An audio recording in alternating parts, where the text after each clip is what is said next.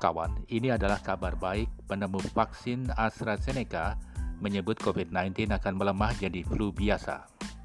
Sarah Gilbert, penemu vaksin AstraZeneca, mengatakan virus COVID-19 akan melemah hingga akhirnya menjadi seperti flu biasa. Hal itu diungkapkan Sarah Gilbert dalam webinar Royal Society of Medicine.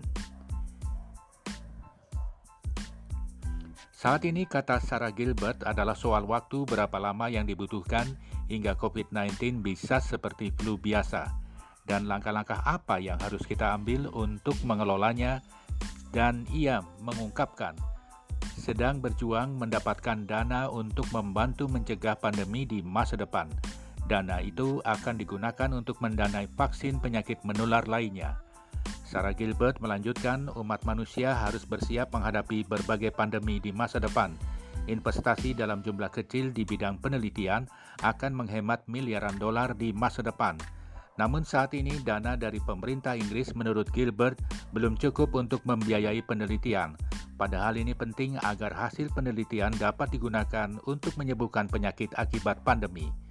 Saat ini Gilbert sedang meneliti vaksin untuk virus Nipah virus demam lesa, dan virus corona MERS.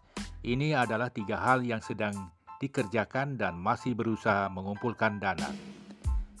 Dia adalah orang di balik penciptaan vaksin AstraZeneca yang kini menjadi satu di antara vaksin yang dijadikan peluru untuk membasmi virus corona yang mewabah di seantero penjuru dunia.